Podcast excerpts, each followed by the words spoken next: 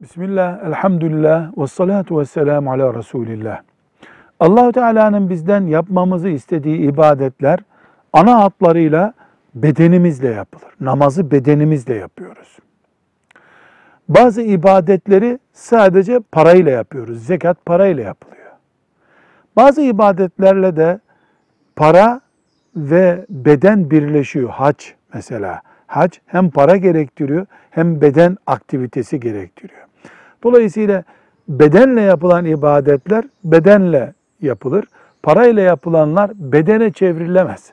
Mesela zekat veremiyorum onun yerine caminin inşaatında üç gün çalışayım. Bu olmaz. Parayla yapılacak dediyse Allah parayla yapılacaktır. Hac ibadetinde, namazda, e, zekatta, bütün ibadetlerde bu kural geçerlidir. Velhamdülillahi Rabbil Alemin.